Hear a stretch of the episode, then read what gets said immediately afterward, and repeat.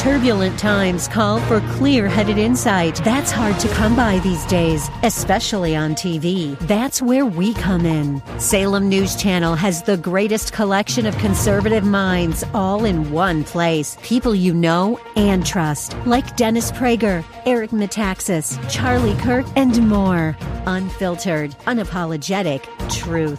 Find what you're searching for at snc.tv and on Local Now, Channel 525. It's the age old question, isn't it? Why do I exist? Why am I here? We'll try and answer that over the course of the rest of this week. Join us. This is Abounding Grace with Pastor Gary Wagner.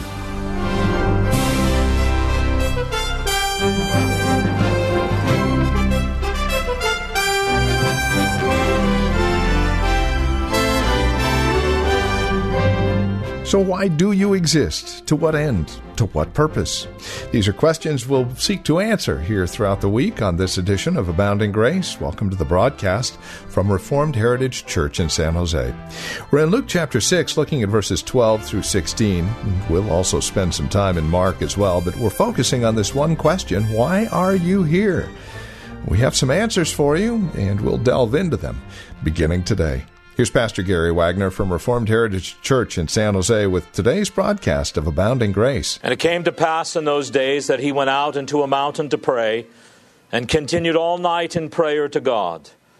And when it was day, he called unto him his disciples, and of them he chose twelve, whom he also named apostles Simon, whom he was also named Peter, and Andrew his brother, James, and John, Philip, and Bartholomew.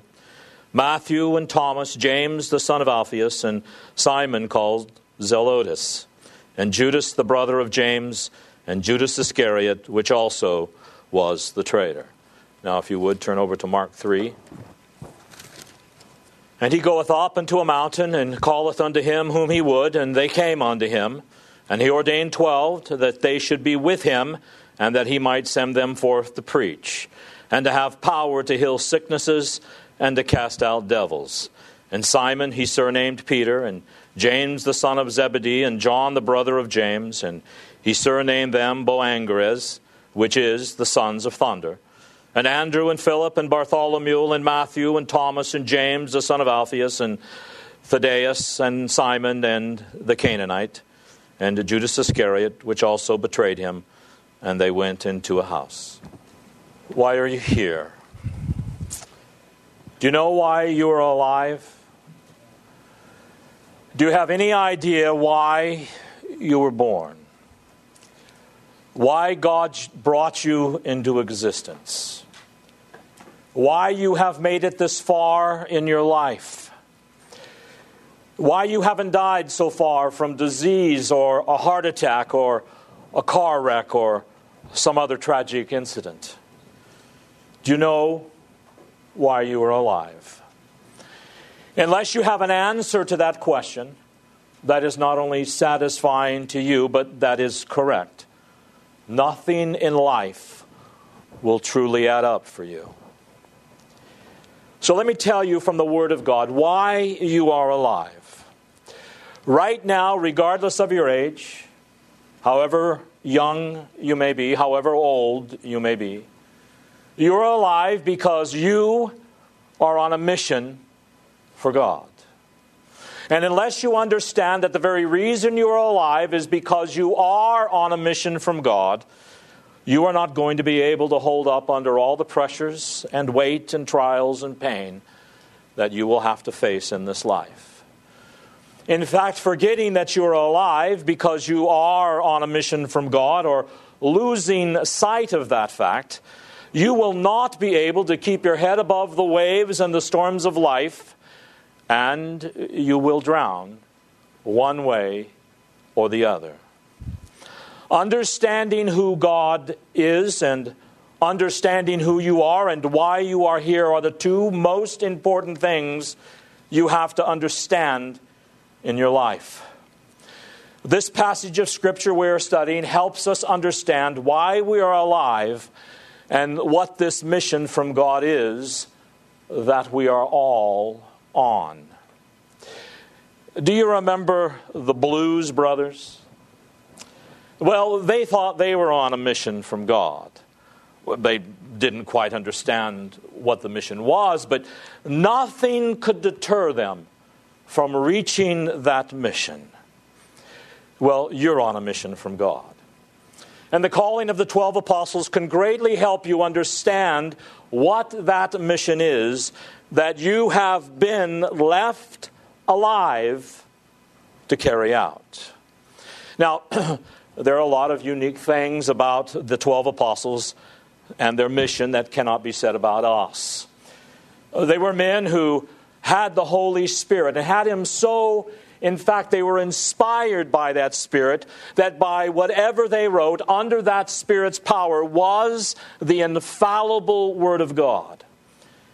And as the men who produced the New Testament, they were the foundation of the church. We are the building. The apostles are the foundation. And you don't keep laying a foundation over and over again. That apostolic period is now over. For you lay a foundation once and then you construct a building on that foundation. And the apostles had a unique role in ministry and function as they wrote the New Testament, laying the foundation for the New Testament church. But though they were some, there were some things that were unique in the ministry and the role of those apostles. There are some things that we, as ordinary Christian citizens, have in common with them and in what God called them to do and the mission that He sent them to perform. Now, remember what an apostle is. An apostle is someone who has been sent out on a mission with the authority of God and all the powers and gifts necessary to carry out that mission that has been assigned him. Now, there is a more technical and a more specific aspect of their mission that can only apply to those 12 men and a few others that saw the resurrected Christ. But in a broad sense, we are a people who are commissioned by the Lord Jesus Christ to carry out a specific task in this life. And unless we know what that task is, and are faithful at carrying it out, our lives will not mean much to ourselves or anyone else in this world. Whatever your role that you play, either as a mother, a father, or as a student, a, a child, a, a laborer, a, a businessman, a teacher, whatever it is, every aspect of your life in some way must be seen by you as an opportunity to carry out the reason you are alive and perform the mission that God has assigned you. Now, it's a twofold mission. What did God call the apostles to do? Well, first of all, the reason that I read both texts today is because they complete each other and thus help us better understand this mission. If you'll notice in Luke 6:13 it simply says, "When day came, he called his disciples to him." So all we know from Luke about the purpose of the calling of these apostles is that they came to him, that is Christ. Well, we have a more complete statement in Mark 3:14. It says, "And he appointed 12 that they might be with him and that he might send them out to preach and to have authority to cast out demons." So there you have the twofold mission that every one of us, just like the apostles, have been called to under God.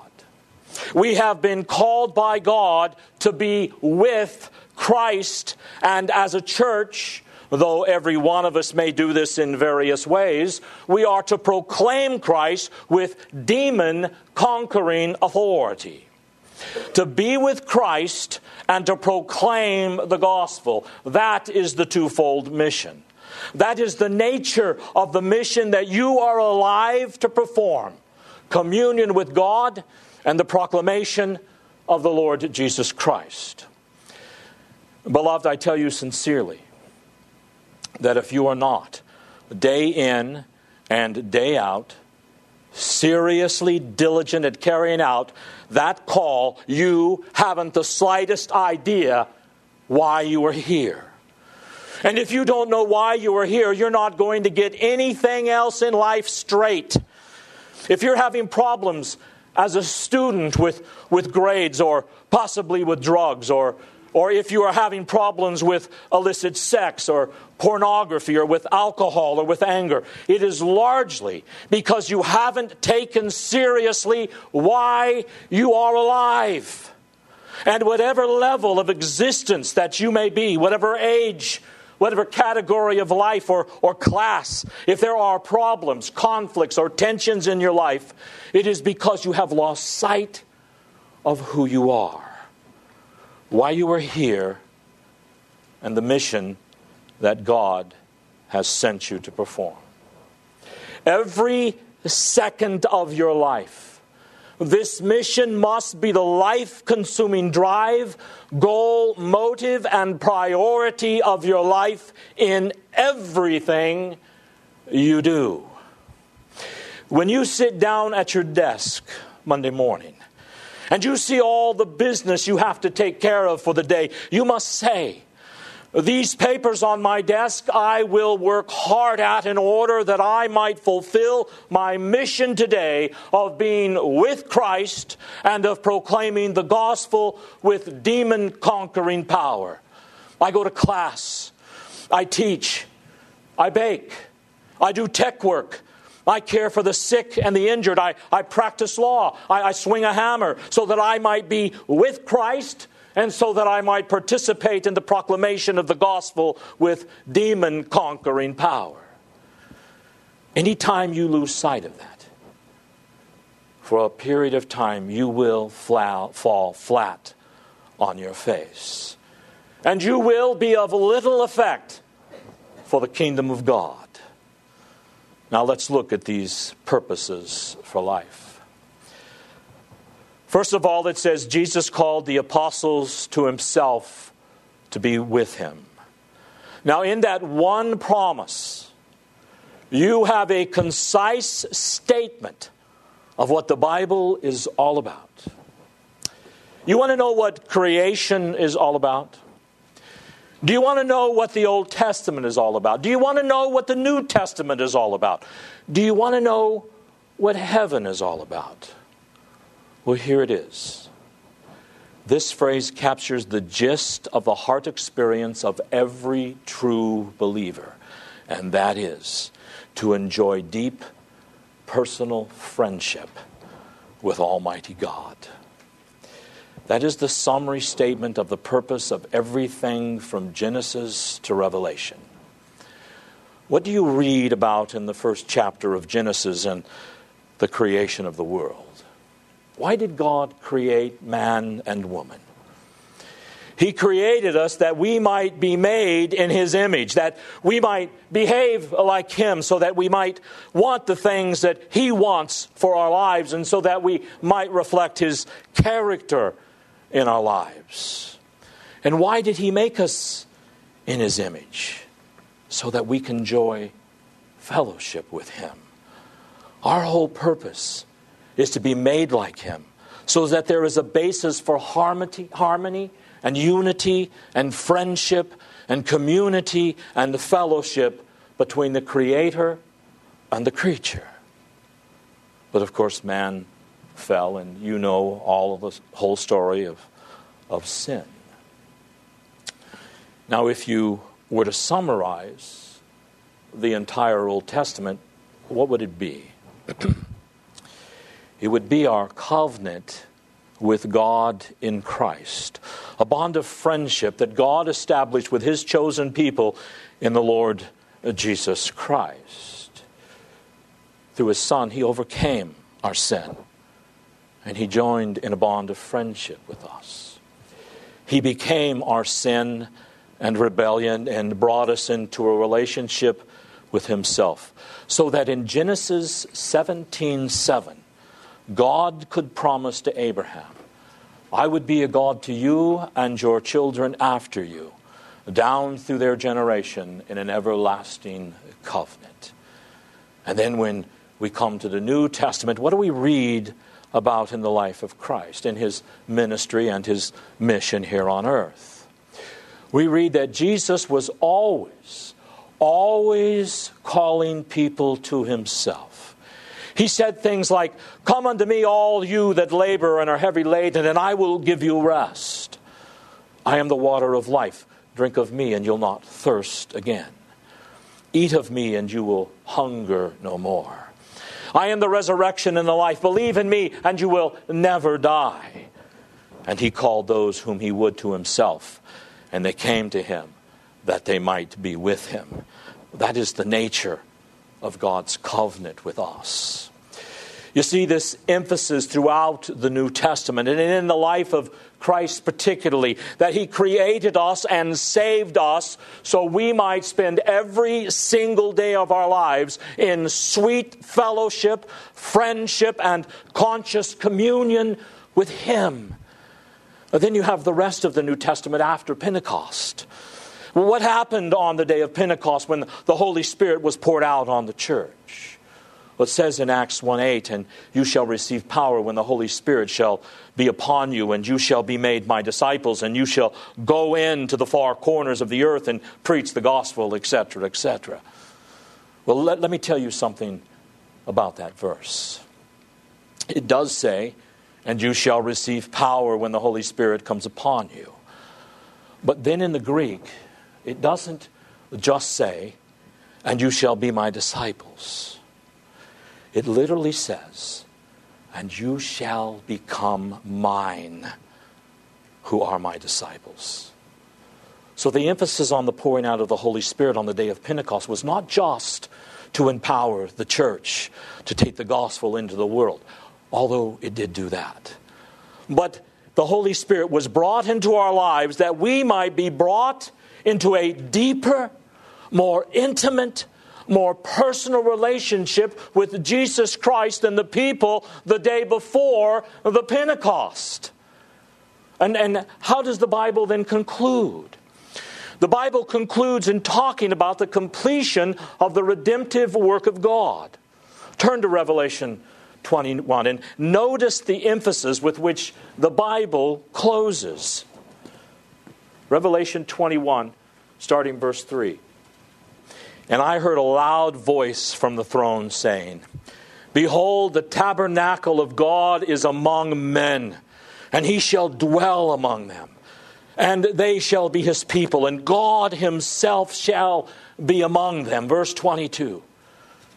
And I saw no temple in it, for the Lord God, the Almighty, and the Lamb are its temple in this wonderful figurative picture of the consummation of the work of grace, what is the focal point? The focal point is God is with his people. God is enjoying friendship with his people, and they are enjoying friendship with him. And just see, this is the heart of Scripture. This is the heart of our Christian faith. Our chief end, the reason we were created, the reason we were born and saved is to know God in Christ and to have sweet, daily, conscious fellowship with Him. Otherwise, you can't glorify Him. A Christian is someone who's been called to love Jesus Christ, to submit to Christ, to enjoy friendly relations with Him every day, and to be loved by Him daily. Now, a Christian is called a believer. But what is a believer? What does faith in Christ mean? Well, we all know of two things for sure that it means. And in evangelical and reformed churches all over the world, they constantly emphasize this. To believe in Christ means, first of all, to rely upon his work. If you would remember when you joined RHC, you were asked, Do you believe that Jesus Christ is the Son of God and the Savior of sinners? And do you rest upon Him alone for salvation? So, faith in Christ is a reliance, a resting of your life and future upon the redemptive work of Jesus Christ. But it also includes a second thing, and that is not only a reliance on His work, but submission to His Word. When you received Christ as your Savior, you received Him as your Lord. I have said time and again that no one, no one can receive Christ as his Savior unless he also bows before Him as his Lord. And as our Lord, we are to submit to His Word. And we are able to. We say, Lord Jesus, you are my Savior. Govern me, rule me, guide me, regulate my will. I submit myself to your word. True faith always includes not simply relying on Christ as our Savior, but submitting to His word in every area of life as our King. But now there is a third element of faith that is not very often mentioned or emphasized, and yet, beloved, it is as vitally important as the other two. And in fact, it's not really saving faith with all, without all three of these. Saving faith is not only a conscious reliance upon Christ for salvation, it's not only a submission to the word of Christ as our King, but faith is also adoring attachment to the person of Christ. It is also adoring attachment to the person of Christ. Faith not only relies on what Christ did in the past, faith not only believes in the Bible and allows the Bible to regulate your life, but faith is daily adoring, personal attachment to the person of the Lord Jesus Christ. He's a living person. He's the Son of God in human flesh, resurrected and glorious. And every day of your life, you may enter into personal dealings with Him, talking with Him, and knowing that He speaks and leads you through His Word. And you know that He hears your voice. And you know that He takes interest in your life. And you can think of Him day by day as good close friend that is right there within your reach. And you never let loose of him. You love to think of him. You love to sing about him. You love to come to church and worship him. You love to tell other people about him. You love to do things that you know please him. And you love to share with him about what's going on in your heart. There's a great old hymn that some of you may know. It goes, I must tell Jesus. I must tell Jesus. There are some wonderful things that happened to me today, Jesus, and I, I just want to share them with you. Or, I'm going through some trials, Lord, and I need to talk to you about them because I can't deal with them all by myself. Those are the words that show a personal daily relationship that a believer has, not may have. He has with the living Christ himself. Because as a believer, he has an adoring attachment to the person of Christ. He won't let go. He's constantly there holding on to the robe of the Lord Jesus Christ. Whatever he knows pleases the Lord. That's what he wants to do and time and again throughout the day. Sometimes with his head bowed and sometimes with his eyes wide open, doing other things. He communes with Jesus Christ as two friends communicating with each other. That's what it is to be with Christ, beloved. Christ says, I'm calling these men to be with me. And of course, when he called them, he meant that literally. He, he took those 12 apostles, and for three years they never left his side. They traveled who knows how many miles together on foot.